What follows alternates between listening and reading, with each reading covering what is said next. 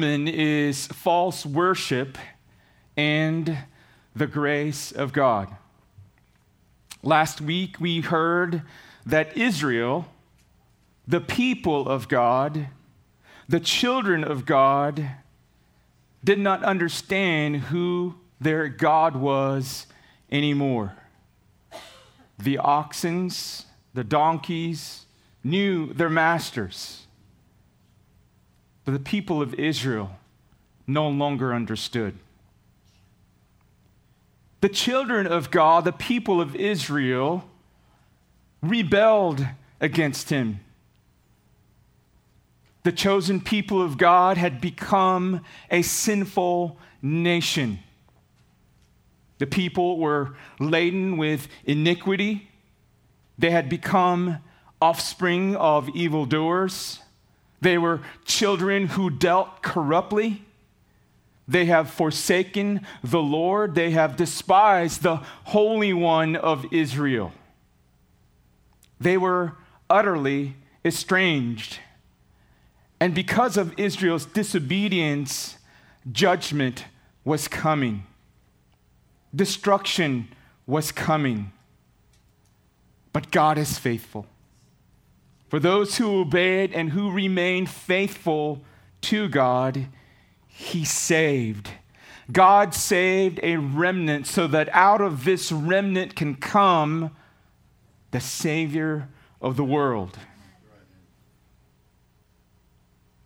This is the context in which we find verses 10 through 20. This is actually the context that we find in the entire book of Isaiah rebellion and disobedience judgment, but hope and mercy and grace in the face of disobedience, in the face of rebellion. This is the context. So let me ask you this, Trinity. Is there ever a time when God is not pleased with our worship?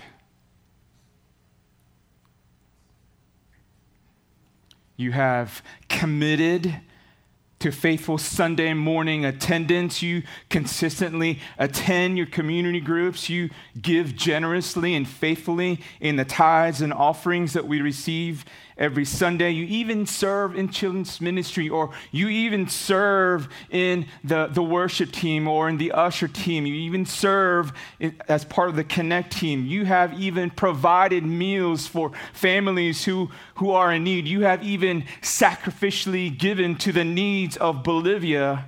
And you have done all of these things to worship God, yet, can it be possible that God is not pleased? With your multiple sacrifices and offering?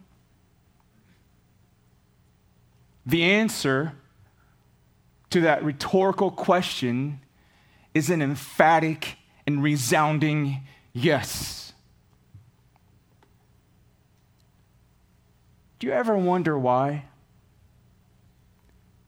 Is there ever a time when God will not answer your prayers? You get up early in the morning to pray. You pray during the day and you pray at night. You're praying without ceasing.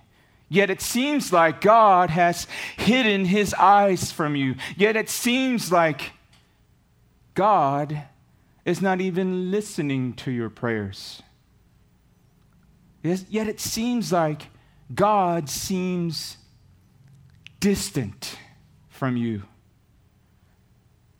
It may even seem like through all of your fervent prayers that God has become weary and burdened of you.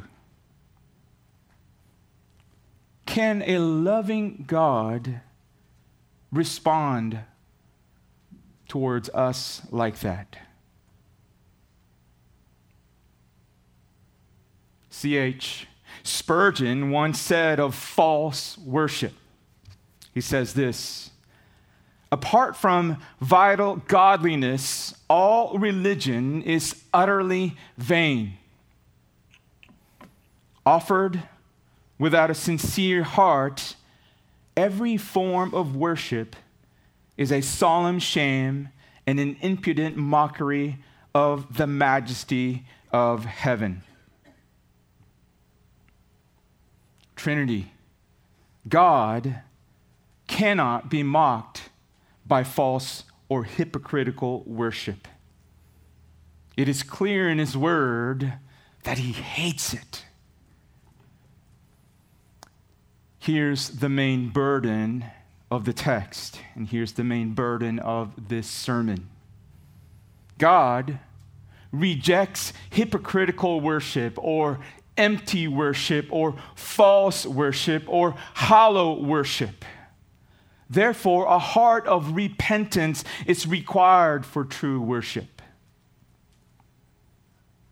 If you don't hear anything in this sermon but this, I hope this is what sticks into your hearts and minds. God rejects hypocritical worship. Therefore, a heart of repentance is required for true God honoring, God glorifying worship. Trinity, we are not above and beyond committing false or hypocritical worship. We are indeed capable of stacking up material worship while at the same time be negligent of the conditions of our heart. And if we are not careful in how we live our lives, then even in the faithfulness of our worship and in our giving, in our serving, God can still turn his face away. If we do all of these things without repentance, and if we continue to live our lives with a sinful lifestyle. Therefore, church, how can we avoid God rejecting our worship of Him? How can we avoid God becoming weary of us? How can we avoid God, God hiding His eyes from us? Well, let's look at His Word together and let's together make five observations in verses 10 through 20. Here's the first observation the summons to hear. Verse 10. Look with me at verse 10. Hear the word of the Lord, you rulers of Sodom. Give ear to the teaching of our God, you people of Gomorrah. Now, it's important to note here how Isaiah bookends our section.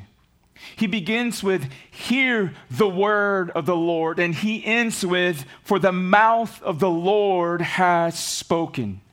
Clearly, God is speaking to the leaders and the people of Judah and Jerusalem. And for us today, Trinity, clearly God is speaking to the church leaders and the congregation of Trinity Community Church. This passage is for all of us. Where God summoned the heavens and the earth to hear in verse 2. Now, God summons the leaders and the people to hear in verse 10. Note that the identification of Israel with Sodom and Gomorrah was designed to emphasize the depravity, the fallenness of its people and leadership. Spiritually speaking, Israel was not like Sodom and Gomorrah.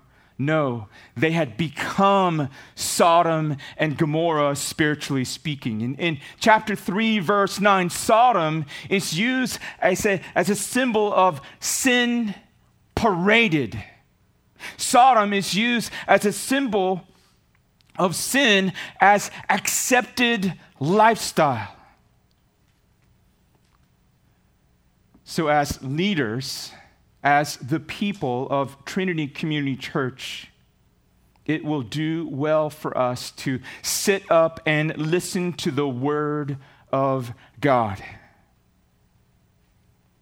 The word teaching there in verse 10 can be translated God's law.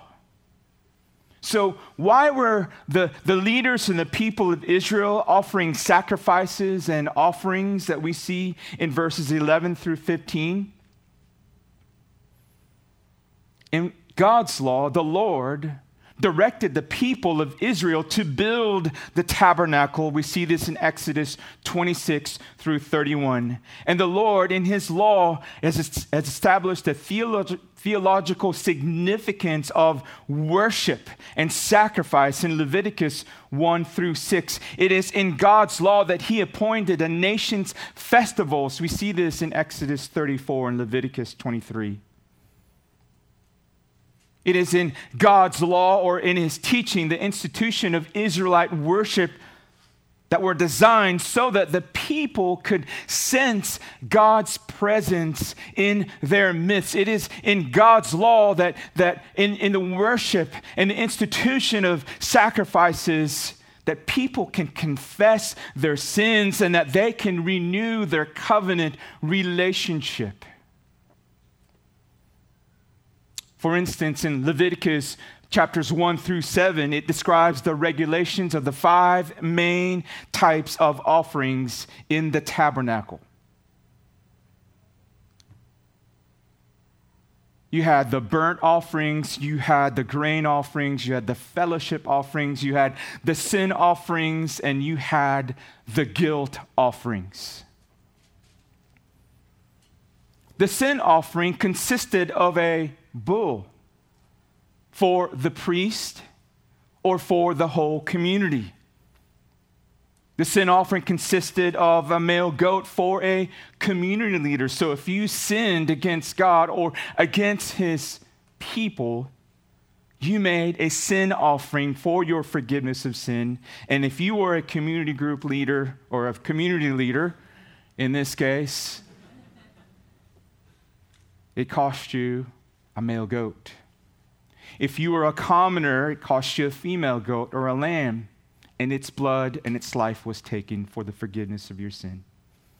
Again, its purpose was to be forgiven of sin or to be cleansed from, from ritual physical impurity or to make atonement or to appease God's wrath in order to consecrate or maintain the purity of the tabernacle the temple, or the community, the people of God. The guilt offering consisted normally of a ram, and its purpose was to atone for violating the Lord's holy things or the property of others in the community. God summoned the leaders and the people of Israel to hear or to listen to God's law and its prescription of worship. Well, in our text this morning, there is bad news and good news. The bad news is described first in verses 11 through 15. And so the first observation is the summons to hear the second observation is the accusations. Look with me at verse 11. What to me is the multitude of your sacrifices, says the Lord. I have had enough burnt offerings of rams and the fat of well fed beasts. I do not delight in the blood of bulls or of lambs or of goats. Verse 11 clearly states that God rejected Israel's worship. God said, I have had enough. I do not delight in your worship of me. Can you sense the scathing tone of this passage? Why? Because Israel's worship had become an empty worship. It had become a false worship. It had become a hollow worship. It had become a hypocritical worship. God desires worship from a sincere heart. He desires worship from a loving, repentant, and obedient heart, not just sacrifices and offerings. Hosea chapter 6, verse 6 says this For I desire steadfast love and not sacrifice, the knowledge of God rather than the burnt offerings. In 1 Samuel 15, after King Saul disobeyed God by not destroying the oxen and the, the sheep of the Amalekites, he actually saved the oxen and the sheep that were supposed to be destroyed so that he can sacrifice them to the Lord in Gilgal. In his disobedience of the Lord's command, Samuel said this. Did you catch the purpose of why he saved the oxen and the sheep. He said, I want to sacrifice them to the Lord. But in his disobedience, listen to what Samuel said. Has the Lord as great delight in burnt offerings and sacrifices as in obeying the voice of the Lord? Behold, to obey is better than to sacrifice, and to listen than the fat of rams. For rebellion is as the sin of divination, and presumption is as iniquity and idolatry. Because you have rejected the word of the Lord, he has also rejected you from being king.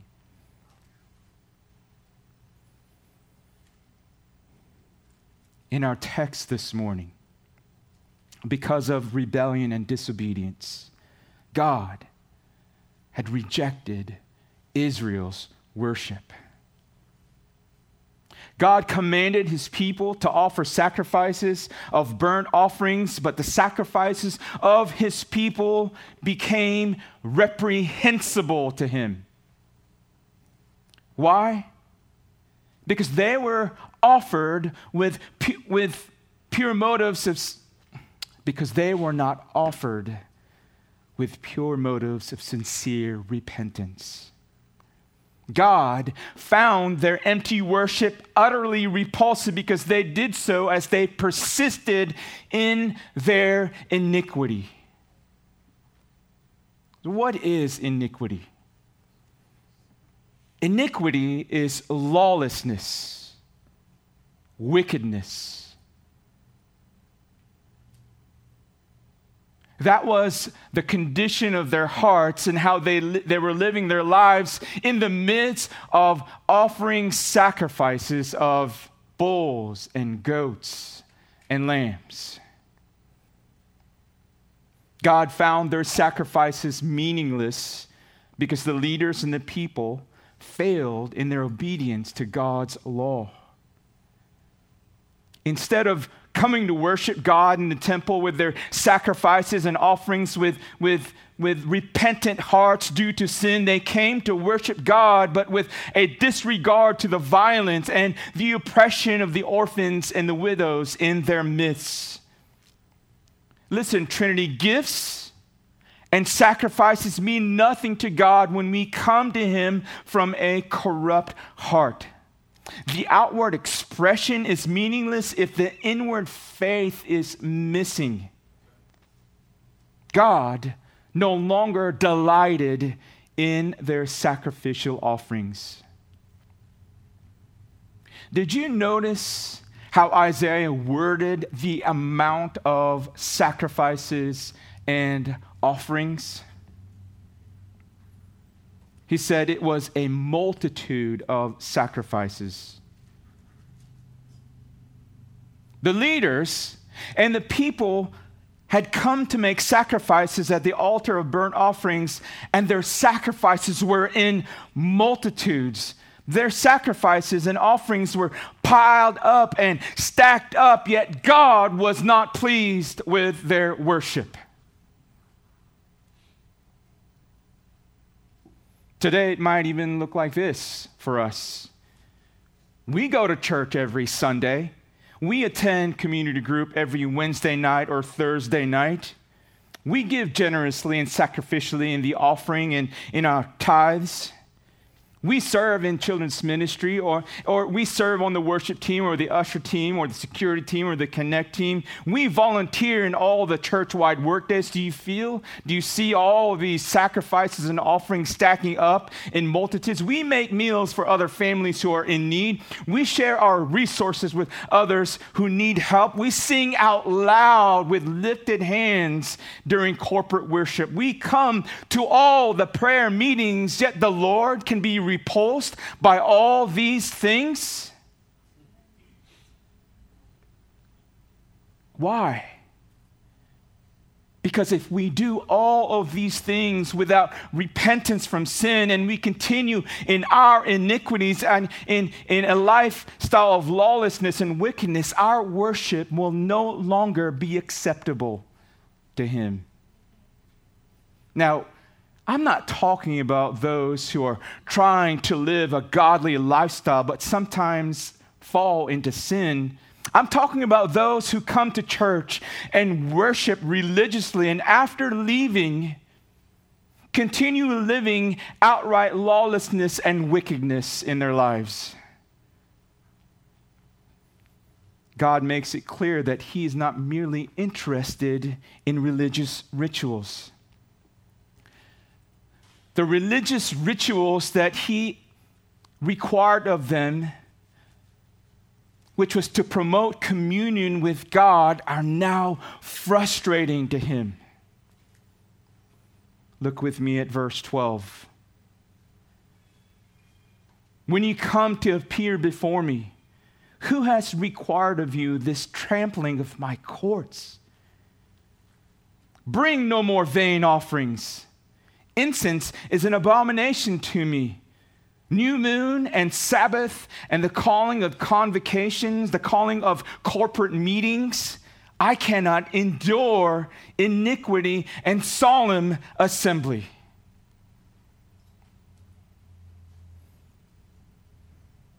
God is saying that He cannot endure lawlessness and wickedness when, we, when the church meets on every Sunday worship service, or when they meet every Christmas Eve service, or when they meet on Good Fridays and Easter Sundays. Verse 14 says, Your new moons and your appointed feast, my soul hates. They have become a burden to me. I am weary of bearing them. Although it was God's law that required these festivals when performed merely as rituals, not true worship, well, they became an abomination to him. The leaders of Israel, specifically Judah and Jerusalem, were careful making the traditional sacrifices and offerings at holy celebrations, but they were still unfaithful to God in their hearts. It is as if God says that He hates when we gather at magnify nights or even at potluck dinners if we remain unrepentant in our hearts and we continue to live a sinful lifestyle.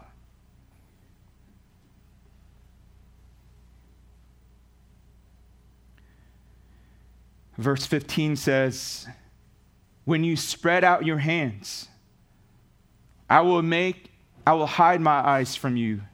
Even though you make many prayers, I will not listen. Your hands are full of blood. In the ancient Near East, when people prayed, they spread out their hands as a gesture of petition. God is saying that when you pray with unrepentant and disobedient hearts, I will hide my eyes from you. God is saying that when you pray with unrepentant and disobedient hearts, I will not listen to the many prayers that you lift up to heaven. Why? Because their hands were full of blood. More on this later. Although the leaders and the people did not feel sorry for their sins, they continued to offer sacrifices for forgiveness. Amazing. Why then did they continue to offer sacrifices, we may ask? One commentator said this like many people today, they had come to place more faith in the rituals of their religion than in the God they worshiped. John N. Oswalt said, said it in this way Pagan religions, speaking of verse 15, promised automatic propitiation and blessing without commitment or ethical change. It was very easy for Israel to slip back into ceremonial rituals and sacrifices that made it possible for people to feel, think, and do whatever they wished. That's hypocritical worship. That's empty worship. That's hollow worship. That's false worship, and God hates it.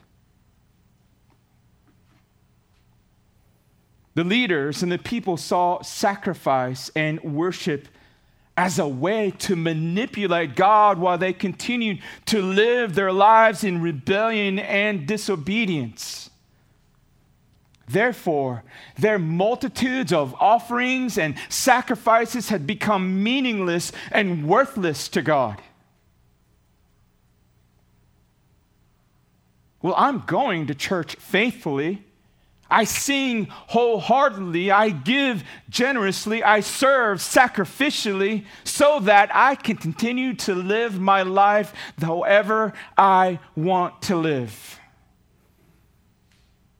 Church, when we worship like this, this is when it becomes worthless and meaningless to God. When our worship of God becomes a way to manipulate him so that we can continue in sin, then that is when our worship becomes meaningless and abominable worship to God. Oh, it just continues. Verse 13 says, Bring no more vain offerings incense is an abomination to me. The, the incense that were supposed to be accompanied with, with the offering was intended to be a sweet aroma. It was intended to be a sweet fragrance to God. But when offered with hypocrisy, it became a nauseating stench to God, an abomination to God. Israel's worship made God not delight in them. Their offerings became an abomination to him. God could not endure their hypocritical worship. He hated them. Their false worship became a burden to them. It was, it was wearying to him. It made him hide his eyes from them. It made him not want to listen to their prayers. Am I making this up, church? Or do you see that? In verses 11 through 15.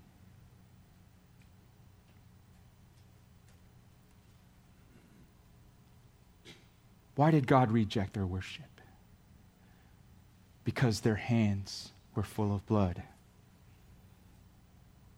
Why? Because they were just going through the motions of worship while living flagrant, disobedient lives. They allowed violence, injustice, and oppression of the helpless. In their sacrifices and offerings, instead of lifting the weight of sin from their shoulders, their worship simply became an intolerable burden to God.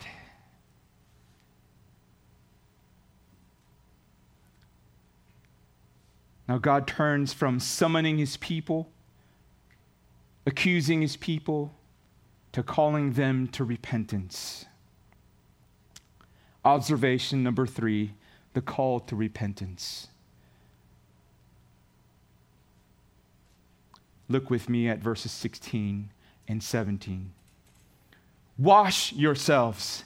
Make yourselves clean. Remove the evil of your deeds from before my eyes. Cease to do evil. Learn to do good. Seek justice. Correct oppression. Bring justice to the fatherless. Plead the widow's cause. Verses 16 and 17 shifts from the accusations of leaders and the people of Jerusalem and Judah and their iniquities to a call to repentance.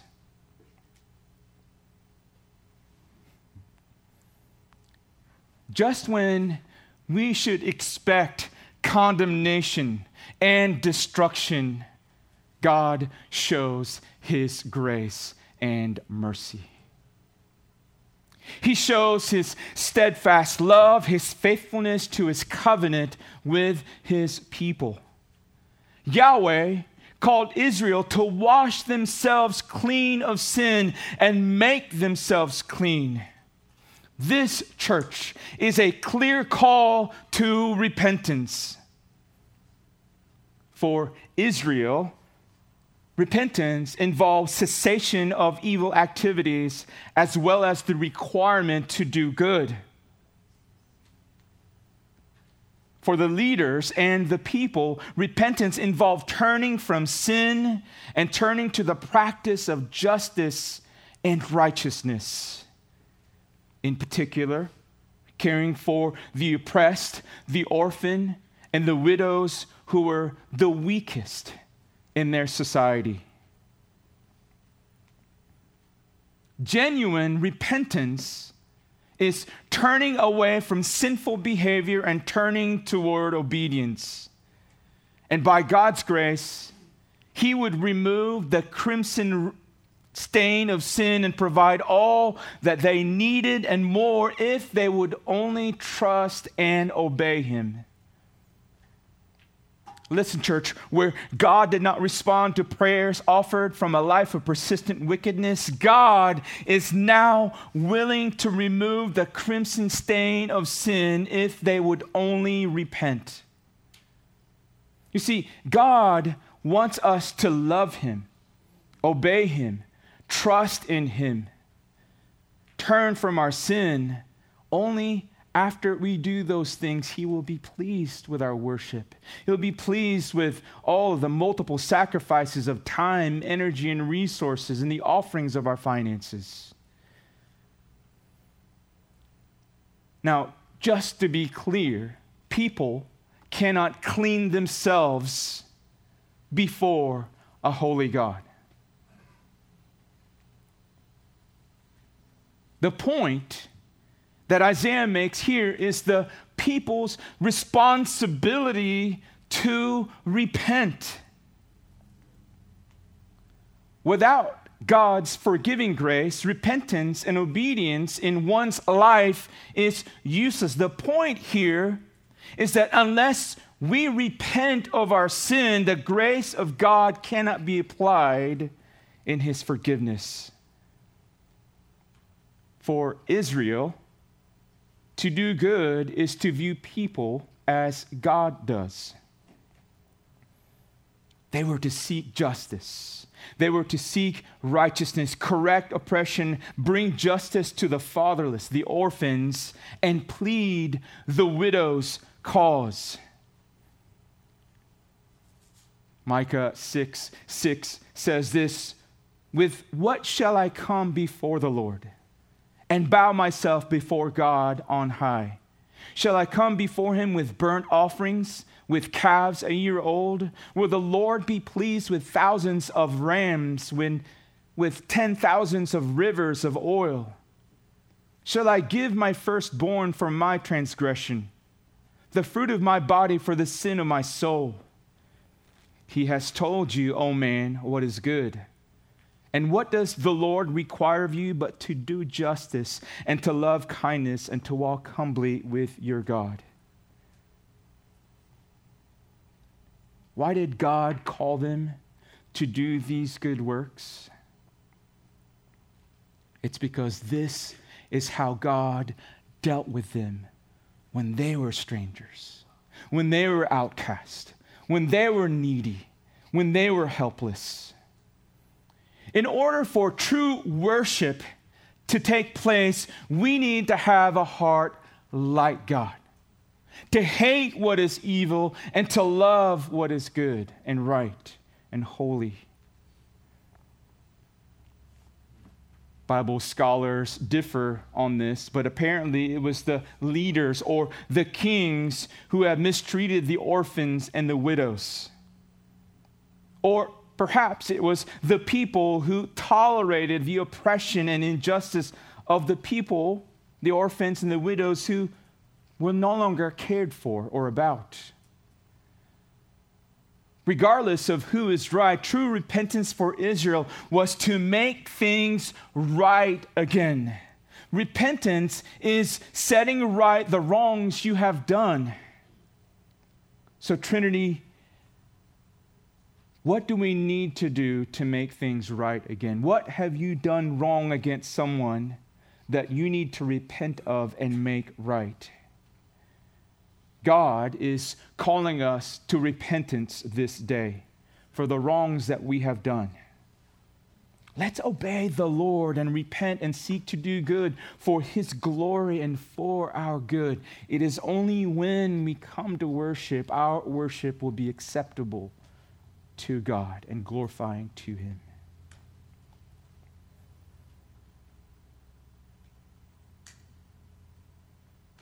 First, the summons to hear. Second, the accusations. Third, the call to repentance. And now, fourth, the closing argument. Look with me at verse 18. Come now, let us reason together, says the Lord. Though your sins are like scarlet, they shall be as white as snow. Though they are red like crimson, they shall become like wool hear the word of the Lord, inviting his people to reason with him or to dispute with him.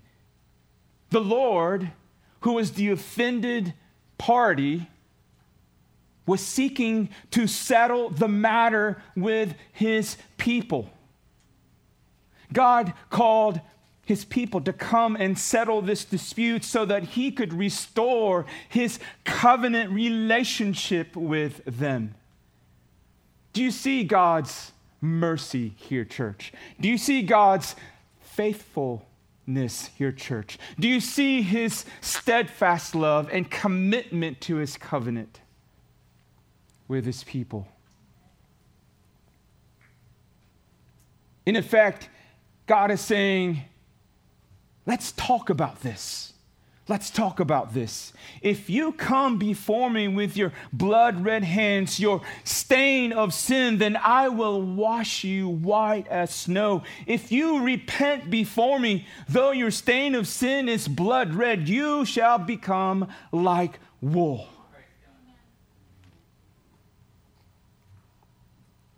A deep stain is virtually impossible to remove from clothing, isn't it?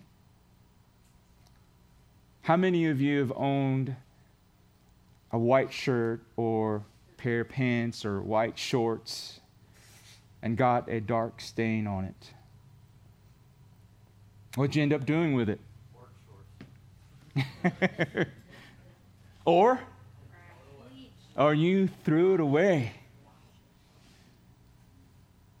That's not how God operates with those who repent and obey. The stain of sin is equally permanent, but God can remove the indelible stain of sin from our lives, church. We don't have to go through life permanently soiled. There is hope for us. God can take away the stain of sin without compromising his righteousness because Jesus Christ bore the punishment that we deserved on the cross. Oh, I wish we were a clapping church.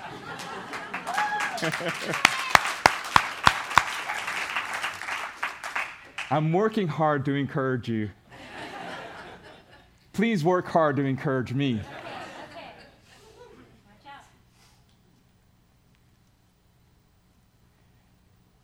He has made a way for this to happen through the death and resurrection of Jesus Christ. Isaiah 53, verses 4 through 6 says this, church. Surely he has borne our griefs and carried our sorrows, yet we esteemed him stricken, smitten by God, and afflicted. But he was pierced for our transgressions, he was crushed for our iniquities. Upon him was the chastisement that brought us peace, and with his wounds we are healed. All we like sheep have gone astray. We have turned every one of, of us in, in our own way, and the Lord has laid on him the iniquity of us all.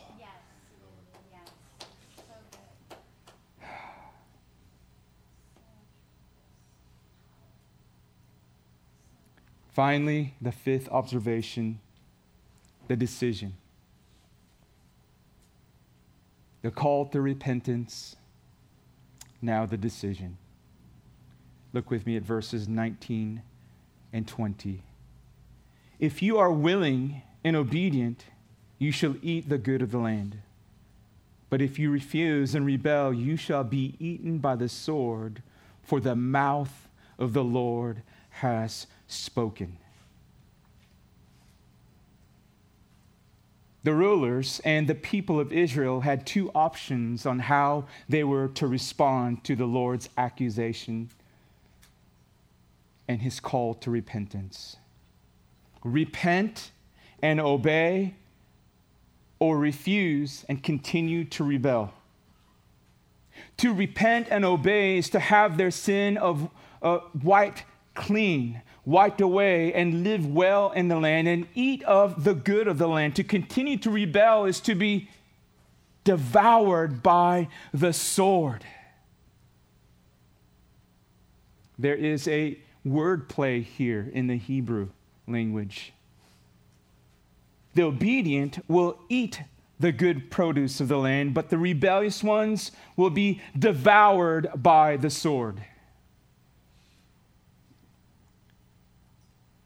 Old Testament history tells us that for those who were, rebe- who were rebellious and continued to rebel, the sword devoured them. The Assyrians came and conquered the northern kingdom. The Babylonians came and conquered the southern kingdom. The Persians came and conquered and the people who rebelled were devoured by the sword. They were destroyed. The Word of God presents to us two options this morning to repent and obey the Lord, or to refuse and continue to rebel. Sadly, in verse 23 of the same chapter, the people of God did not bring justice to the fatherless, and they did not appeal for the widow's cause. They were devoured by the sword. What about us? Trinity Community Church. We have two choices before us. Have you been offering up hypocritical or false worship that wearies and burdens the Lord? You've been coming to church faithfully. You've been serving in the different ministries. You've been giving sacrificially and generously yet your heart is far from repentance and you don't feel sorry for your sinful lifestyle. As one of your pastors, I want to appeal to you to repent and cease to live a sinful lifestyle. Only then is the Lord glorified in your faithful service, your generous sacrifices and offerings. in your worship. Repent and, and obey the teaching of God's word in his, in his holy word, and you will live the good life. You will live in the good of the gospel. If you are a believer and you refuse and continue to rebel, then you will continue to a life of destruction. You will continue to live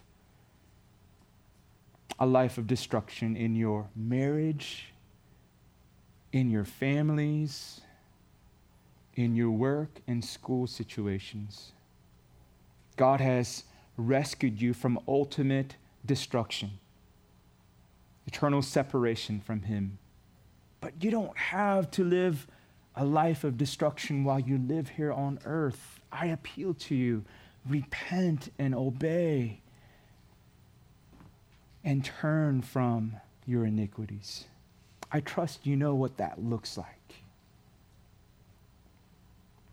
I'm not talking of sincere Christians who have given their lives to God, not only in their hearts and in their service, who seek to live godly lives, but are still imperfect and still sin, but yet is remorseful, but yet has godly grief in their sin, who seek to repent and to do better. And with the help of the Holy Spirit, they will have victory of those sins. I'm not talking about that group of people. I'm talking about those who have come to saving faith, who come here religiously, give and serve, and yet leave and continue to live a sinful lifestyle.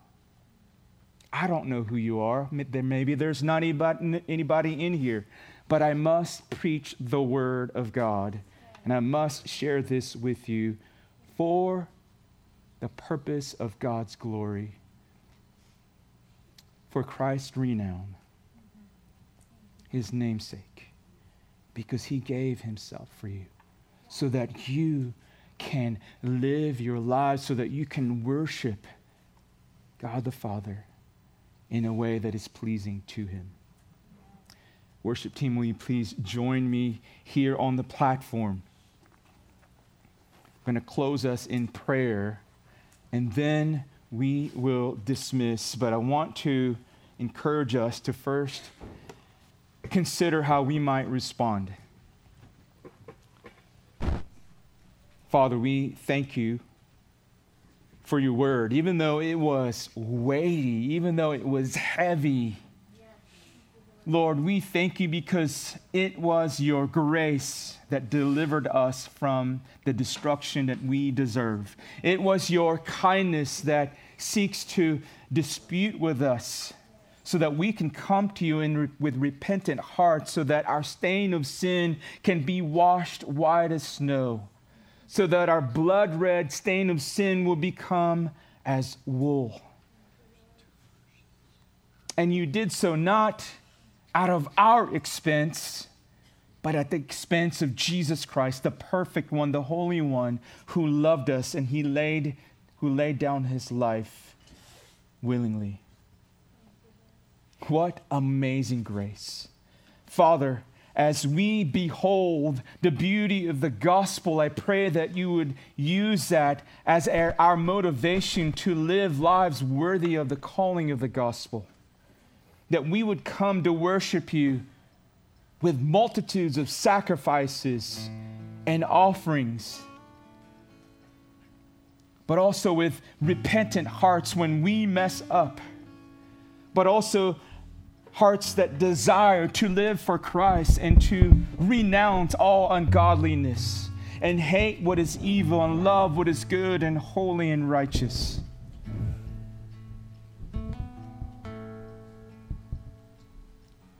Father, be glorified as, as we sing to you. I thank you for that remnant that you saved. Because out of that remnant came your son, the line of David, the true King of kings, who laid his life down so that we can receive forgiveness and so that today we can come in worship. That will be pleasing and honoring to you. Father, receive all glory. Jesus, be magnified as we sing unto you. Holy Spirit, manifest God's presence among us. We want you, God. Be glorified as we sing. In Jesus' name, amen. Stand, church, would you stand with me, please?